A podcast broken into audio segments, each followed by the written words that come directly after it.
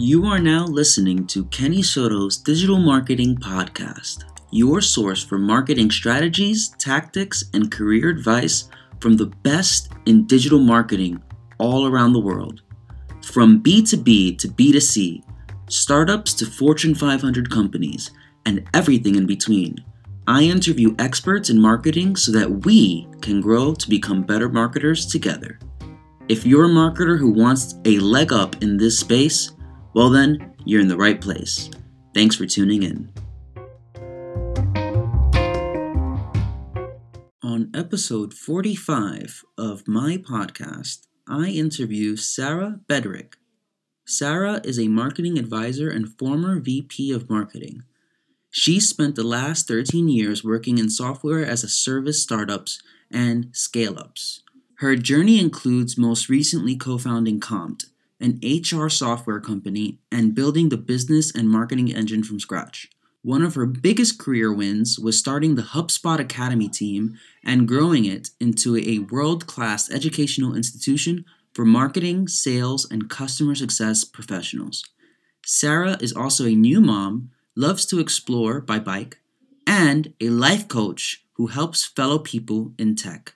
This is a very special interview for me, mainly because when I started off as a marketer, one of the first certifications I ever got was my inbound marketing certification from HubSpot. So, Sarah has a lot to share with us today, and I hope you enjoy this interview just as much as I did. Now, let's get into the show. Hi, Sarah. How are you? I'm good, Kenny. Happy to be here.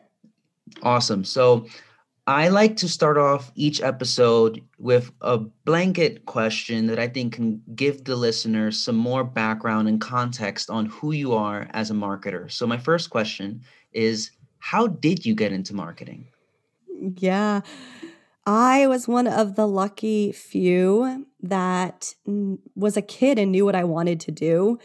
Ever since I was little, I knew that I always wanted to be in business. And as I studied at university, I had like one of the best professors ever for a marketing related uh, class, my consumer behavior class. And he brought the coolest books in the world to the table. And that is really where like my passion for marketing blossomed. And after that, it's just most of my my professional career has been in marketing in some capacity. Um, I've also been lucky to dabble in um, product management and co founding a software company. And at the core of it, it's always been about people, which I believe is what marketing truly is about. Now, this is a two part question. The first part is what is inbound marketing? And the second part is how has that definition changed over time, if any?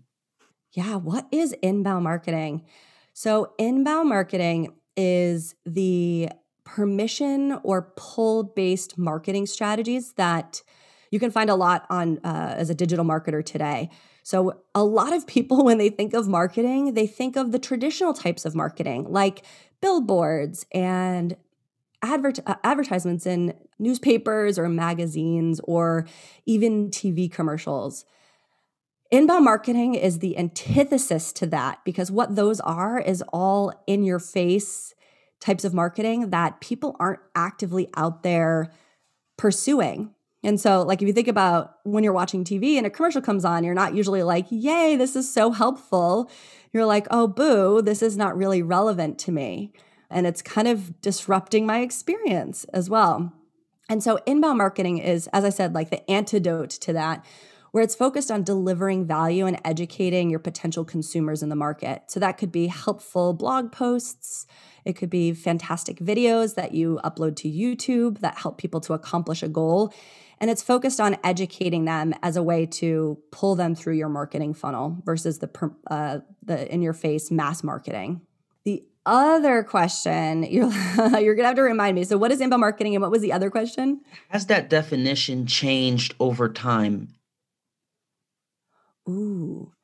Honestly, I'm not quite sure it has. I mean, for me and my own understanding and models of operating and doing inbound marketing, it hasn't changed. It's always been about like the core, which is delivering value and education for your users, for, for your potential consumers. So I, I don't think it has changed. And I think maybe what has changed is like how you go about doing inbound marketing.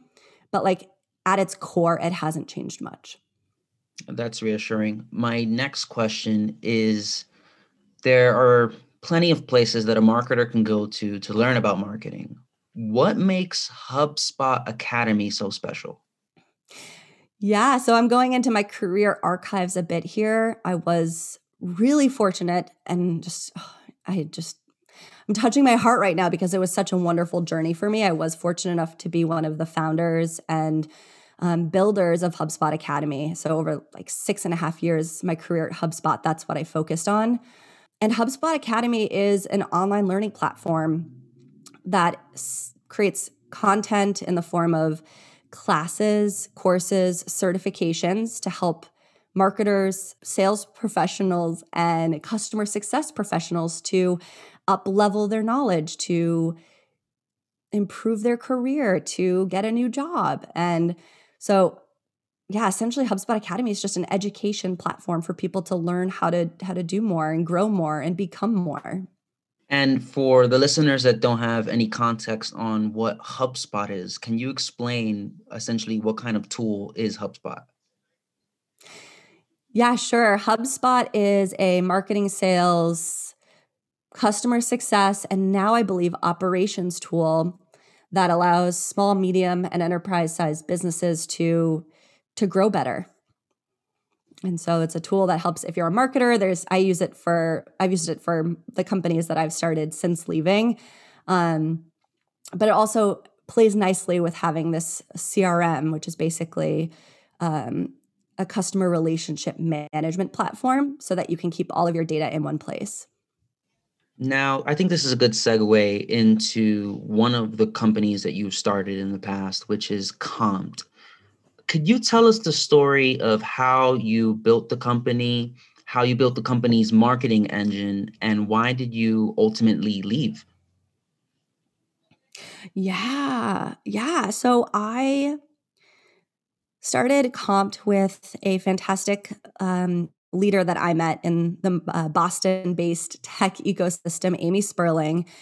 And I knew that when I left HubSpot, I had learned so much from starting the HubSpot Academy team, and I wanted to hone in on something that was a big passion of mine, and that was the people side. And so when I met Amy, she was looking for a marketing co founder to help her round out her own skill set. And the platform, if you're not familiar with Compt, it's a perk stipend and bonus software for remote and global teams. And basically, if you think about it as employees, like we oftentimes have access to so many cool perks. Like maybe when you were working in the office, you had an on site gym, or there was Pizza Fridays, a candy wall, like all these amenities for employees. And um, the problem with that, though, is that an on site gym is great for some people but what about the people who just don't want to work out in front of their colleagues? Or maybe they prefer to run outdoors.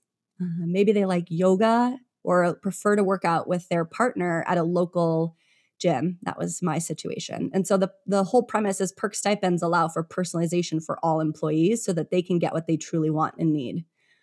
And how that relates to marketing is that that was such a new and fresh and innovative idea that for me as the marketer to try to create demand and capture demand on something that was so new was incredibly challenging. It was in a time when people didn't even have the words to describe what we were doing. And so it took a lot of a lot of testing, a lot of patience, a lot of iterating and improving and just lastly being honest with myself with like what's working and what's not working. And over the course of the three and a half years I was there, I mean, I learned tremendous amounts. I thought I learned a lot on the HubSpot Academy team, but this was a whole nother level of learning. And I think some things that might be helpful for your listener that ultimately what I landed on was that for marketing, I came up with my own marketing principles or ways of thinking about marketing at that company um, building it from scratch, I had the luxury and also the challenge of starting something that no one had ever heard of, even the concept no one had had even heard of. And it was really helpful creating these tenets or principles for me as to act as guideposts for what I would do and what I wouldn't do. Sarah, and before so, sorry to interrupt, yeah. but before you dive no. into those principles, would you say that yeah. they were a necessity because you were technically first to market and that provides its own challenges? Yeah. Yeah. I would say they were a necessity for that. And I would say they were just a necessity for me and giving me the permission and, yeah, the permission and the acceptance to lean in to my strengths, my weaknesses, and to really be honest um, as we grew. And so I tried to create them in a way that was very transparent for other team members and also very transparent for myself. Like, as a marketer, I've done a lot of different things, but I haven't done it all. And being able to be honest about that and saying, like, these are things that I'm not familiar with, I won't do, but we should probably try and test out by outsourcing, um, just gave me the permission that I needed to really bring my full self to to the marketing engine. So, could you give the audience some of those principles that you leveraged? Yeah, sure. So, I hope that I can remember them all, but I'll just share a few that I thought were really helpful for me personally. Um, one of the first being always start with the end in mind. Um, it can be really tempting when you're starting at a new company or when you're starting a new company to just get into the busy work and just just do this, do that, and just want to try to deliver value in some capacity. Um, but for me, by always starting with the end in mind, it forced me to really focus on the goals that the, the company had, how the marketing team could impact those goals, and what were the results that I was trying to achieve. So every time I would try a new channel or a new approach, I would always think through like what is the goal of this and what are my desired results. And that allowed me to to to do the work, but also know like what is this all for? what's the whole point of it? So that was one. Another one for me was focusing on quality over quantity. Coming from HubSpot, which was a massive organization. Well, I shouldn't say massive, but for me, it felt massive. It was 200 people when I started and over 2,000 when I left. They had the the privilege of being able to focus on quantity and quality. And HubSpot creates content, several pieces of content every day. And so for me, at a startup that was very short on marketing resources, AKA money and people, one of the things that I knew that I could do was focus on the quality. So everything that I put out, I would make sure that this was either a unique perspective, it was education that hasn't been brought to the market in some capacity. And that allowed me to once again give myself permission to not just try to churn out content left and right that would add noise to the market, but add value in a way that like I knew was going to be meaningful for people who who do who did land on that content or who did read it. Um, some other ones were focusing on embodying the mission in everything I did. So we had a really fantastic mission at Compt and something that I think every organization could benefit from. And so I always tried to, to live and breathe that in the content that I put out. Always tried to be consistent. Um, and that's with my, uh, I would say what I did in terms of like branding, trying not to use. I mean, when you're getting started, like it's so tempting to be like, oh, this color palette's a little cooler than this one that we're using now, or the way that I phrase this is slightly better, or just to get so distracted. And so focusing on consistency um, with our messaging and with what I was doing allowed me to make sure that we weren't just like sloppy or messy in the market. And then as I wanted to make changes, I could be more intentional and purposeful about them. Um, and then the two other ones that come to mind that I really loved um, because they felt great for the the head and the heart. One of them was always being data driven and taking big calculated risks. And what I mean by that is this could just be who I am at my core, but I do believe it's important for successful marketers. And that is to be comfortable to go against the grain. I met with a lot of marketers that I admired when first starting Compt. And I said, if you were in my shoes, what would you do? How would you build this thing from essentially zero. And I got a lot of great advice that followed the same path. And it was like fill the top of the funnel, create high level education, build a brand. And I did one of the first projects that did that. And the results were mm, bad. They didn't achieve the, the goal that we were really striving for at Compt. And so what I did was the exact opposite of that. I went against the grain of what a lot of marketers were doing and I focused heavily on the bottom of the funnel. And so every piece of content I created, you know, every pillar page that I created focused on really specific keywords that were highly relevant to the products we were selling. And so the market now has started to shift and does more of this, but high intent keywords that are more educated I would say educated potential consumers, focusing on that. And while we didn't have like mind blowing traffic numbers, what we did have was mind blowing conversion numbers. And so people, you know, there maybe was a hundred visitors coming to these pillar pages every every week, but we had a great conversion rate because people were finding what they needed and could see that we were the potential answer to their problem. Um, so being comfortable going against the grain, zigging when others are zagging, and doing it in a data driven way. And then lastly, taking things 80% of the way there. It can be so tempting to want to get things perfect, like feel like that's is really perfect before you push it live. And I think a lot of that came from my later years at HubSpot when we did have a lot of resources and the HubSpot Academy team had hundreds of thousands of users. You couldn't ship an email that had typos in it. You couldn't ship an email that wasn't perfect. And so for me, I had to really allow myself and give myself the permission to take things 80% of the way there because when I did that, it allowed me to see what's the response in the market. It, you know, should I go back and update this and make it better? And that allowed me to be really efficient with my time so that I was working smarter and not necessarily harder. Sarah, quite a few in there. yeah, how do you how do you find a balance between the marketing principle of quality over quantity and focusing on just getting 80% there for efficiency? How do you strike a balance between those two principles specifically? Oh my gosh, that's such a great question. I think we all have our internal benchmark for what we consider to be perfect and what's perfect to me, Kenny, might be different than what's perfect to you and your other listeners. And so I think for me, since I was the only marketer there for a bit, it was about like, if I feel like I'm getting to perfection, like it's almost too late.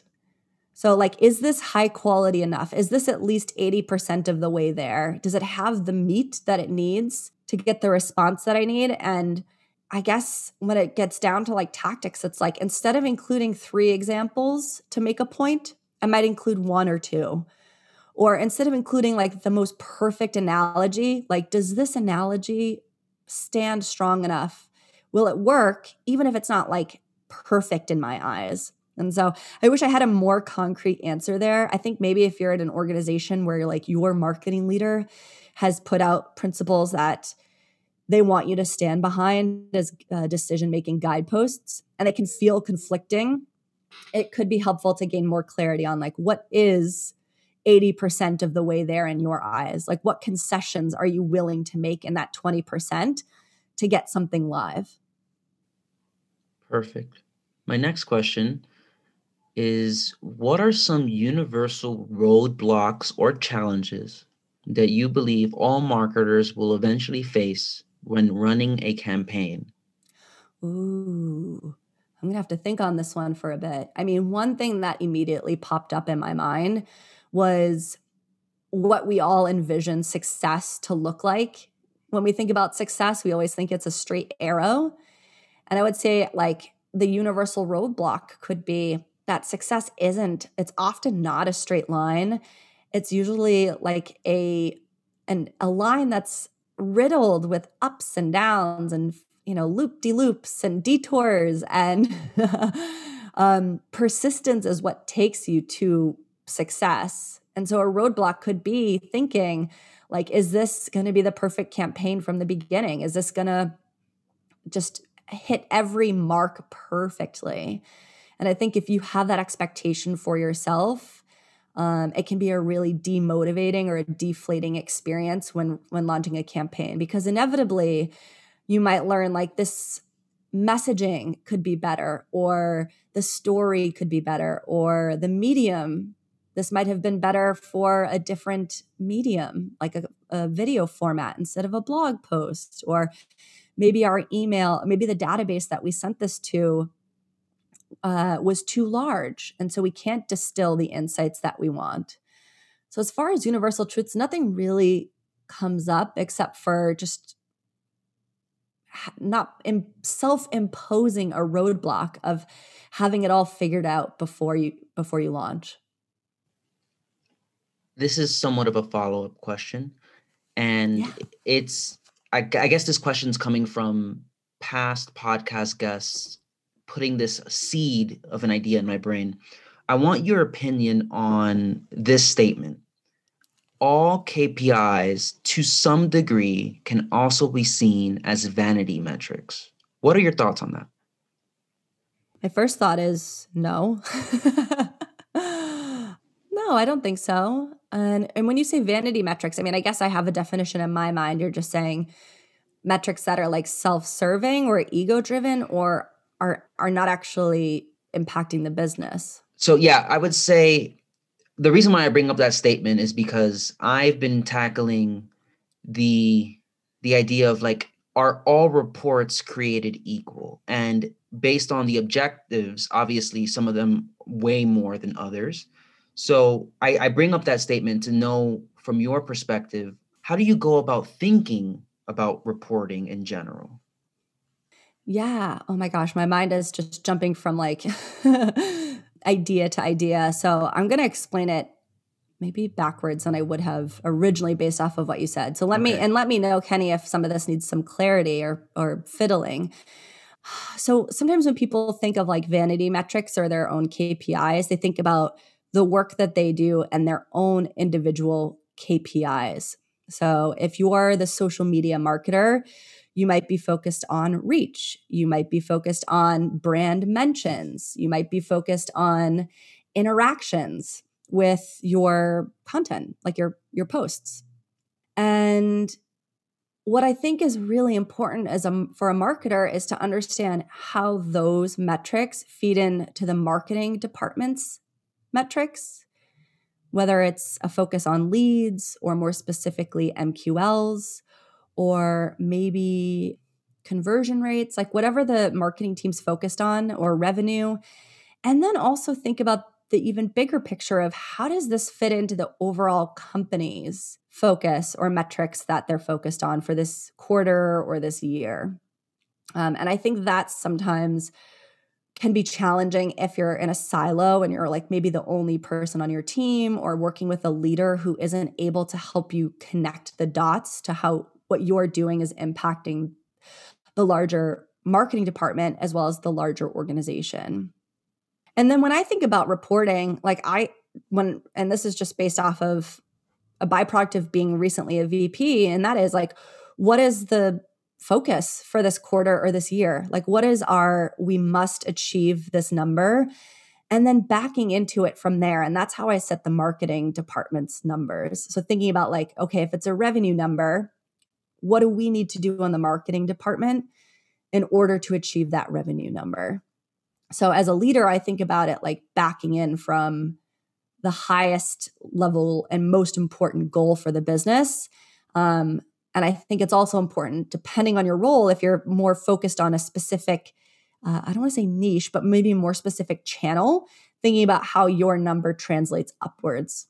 That ties. How is that? Yeah, that ties perfectly to what you mentioned previously about keeping the end in mind. So I think that that connected very well. My next question is what is one failure that you've experienced in your career that has provided a tremendous amount of insights that you use today? One failure, Kenny? You want just one? or, or any notable ones that come to mind? Yeah, yeah. So the one that comes to mind for me is the goal that was set for me by the executive team in my last couple of years at HubSpot. So we were really focused on building the best, you know, HubSpot Academy to build like the best online platform, like the best online resources possible. And once we had achieved that goal of creating really remarkable education from experts that truly was transformative for learners, we wanted to share it with more people. And so the executive team gave me a goal, which was to 10x the number of learners. And whew, oh my gosh, that was a learning journey. Because if you know me, Kenny, like I don't like not achieving goals. Like I think almost most of the goals that I've set forth for myself, like I always, I'll do whatever it takes. And that can mean killing myself to achieve them.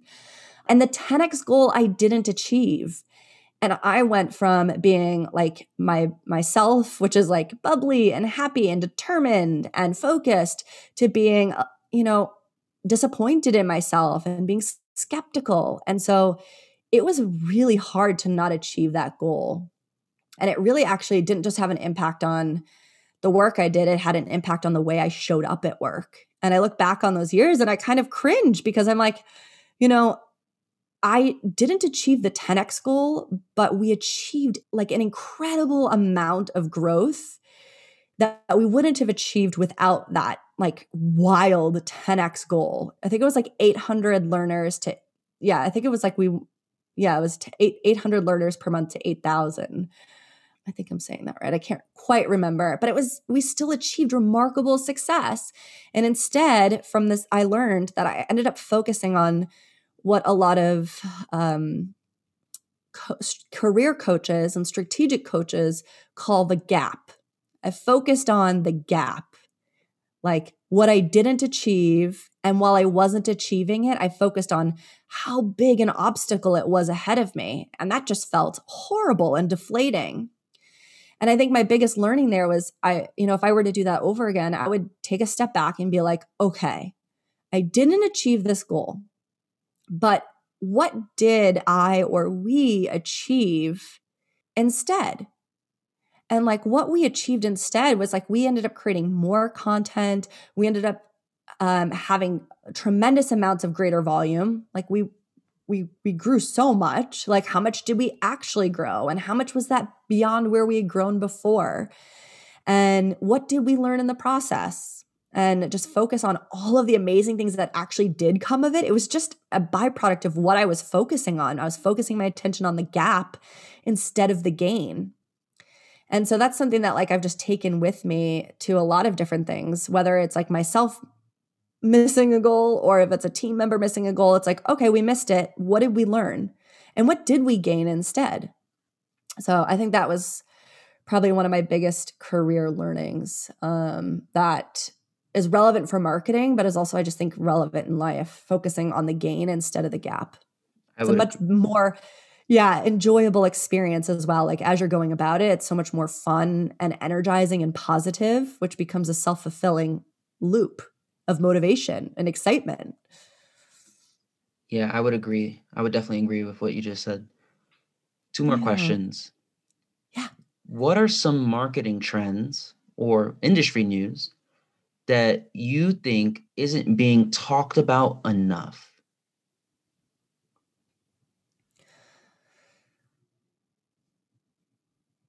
I'm just pausing here to think. That's how I know the question was good. yeah, it was a really great question. Um, you know, I so I have a background in marketing and I studied marketing and I'm a marketer by trade, but I don't like to think in terms of marketing. I pull a lot of what I learned from other business units, other departments, a lot of other industries. And so you'll notice maybe throughout this, like I don't even use a lot of the traditional marketing language because I connect more to like the greater business and maybe just greater landscape as well of different industries and different ways of thinking. So ultimately, one thing that popped up for me is I think there is so much for B2B marketers to learn from B2C marketers. Um, and that's something that I've been doing a lot of lately is like, what are some of the best B2B brands out there doing? And like, what, if anything, can I translate to what I'm doing today? I know that the purchase cycles and timeframes and purchase amounts are different. B2C has one often one person buying or head of household buying and there's buying committees for B2B, but there's still a lot to learn from them about being like a relatable brand, about being a strong brand, about um, having a frictionless buying process. And so I think that's something that like could be discussed more and could even be highlighted as a, a way for marketers to get better at their own marketing skills. Amazing. Now, my last question for you is a hypothetical one. If you had access to a time machine and you can go back 10 years with all the knowledge you have right now, how would you get to where you are today just faster? Well, number one, I would have gotten a, a, coach for myself sooner. I, if you know me, I talk a lot about the power of coaching, and I ha- I got a coach uh, four years ago to help me make the decision of whether I should leave HubSpot or not, and I've had a coach ever since. Um, and I think coaching is the secret weapon to most people's success. Um, so I would 100% have gotten a coach sooner. I would have also leaned into my mentors more. Uh, something that I started doing a lot in the last four or five years was really leaning into having mentors and seeking, well, I should say, seeking mentors. And I don't mean formally like, will you be my mentor? I mean people that have a career that I want to build or have a way of thinking that's foreign to me or are really excellent CFOs or really excellent at a completely different discipline to see what I can bring over to the marketing world. And so I would have definitely sought out mentors more um, and leaned into them more. And I think one other small thing, I read so many books and sometimes I won't even finish them. If I feel like I got a really great insight or I got the the point of the whole whole book, I'll just stop there. I wish that I kept a catalog of like the golden nuggets or insights that I gained from each book because it's all a big hodgepodge in my mind. And I think a lot of them, like, probably I've already forgotten or have, yeah, I've forgotten or lost the lesson.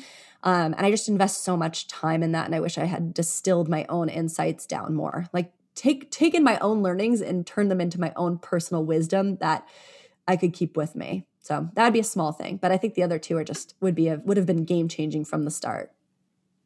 I like your answer because I'm starting to realize that there's a trend where I think you might be the sixth or seventh person whose answer to this question was getting a coach sooner or getting a mentor sooner. So I think there's definitely an overall theme there. If more than one person says it, then it has to be true, or at least somewhat true. yeah. And can I say, I'm so happy to hear that as well. Uh, coaching used to be something that I don't know. I don't know if people still have this belief, at least people in my realm don't, but I think a lot of people used to think that having a coach was a sign of weakness, but in truth, it's a sign of strength because you're able to be open enough to explore enough to be honest with yourself enough to like say there might be a better way of doing this and what are my own personal roadblocks keeping me from success? And so coaching is just i think one of the most underrated like most fantastic mediums that's available to us as as humans. So if your company offers it, I I cannot recommend it strongly enough. Sarah, if the listeners wanted to connect with you online, where could they find you? Yeah. Um, so find me on LinkedIn. I think that's probably the easiest way. And then I also have my website, sarahbedrick.com. I think there's a contact form for people to reach out, but LinkedIn is is my my go-to place now. Perfect. Thank you for your time today, Sarah. And thank you to you, the listener, for listening to another episode of Kenny Soto's Digital Marketing Podcast. And as always, I hope you have a great week. Bye.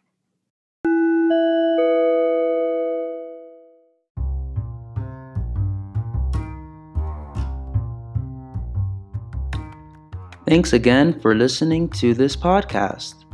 Please share it, subscribe, and if you have any questions or comments, connect with me at www.kennysoto.com. I look forward to hearing from you soon.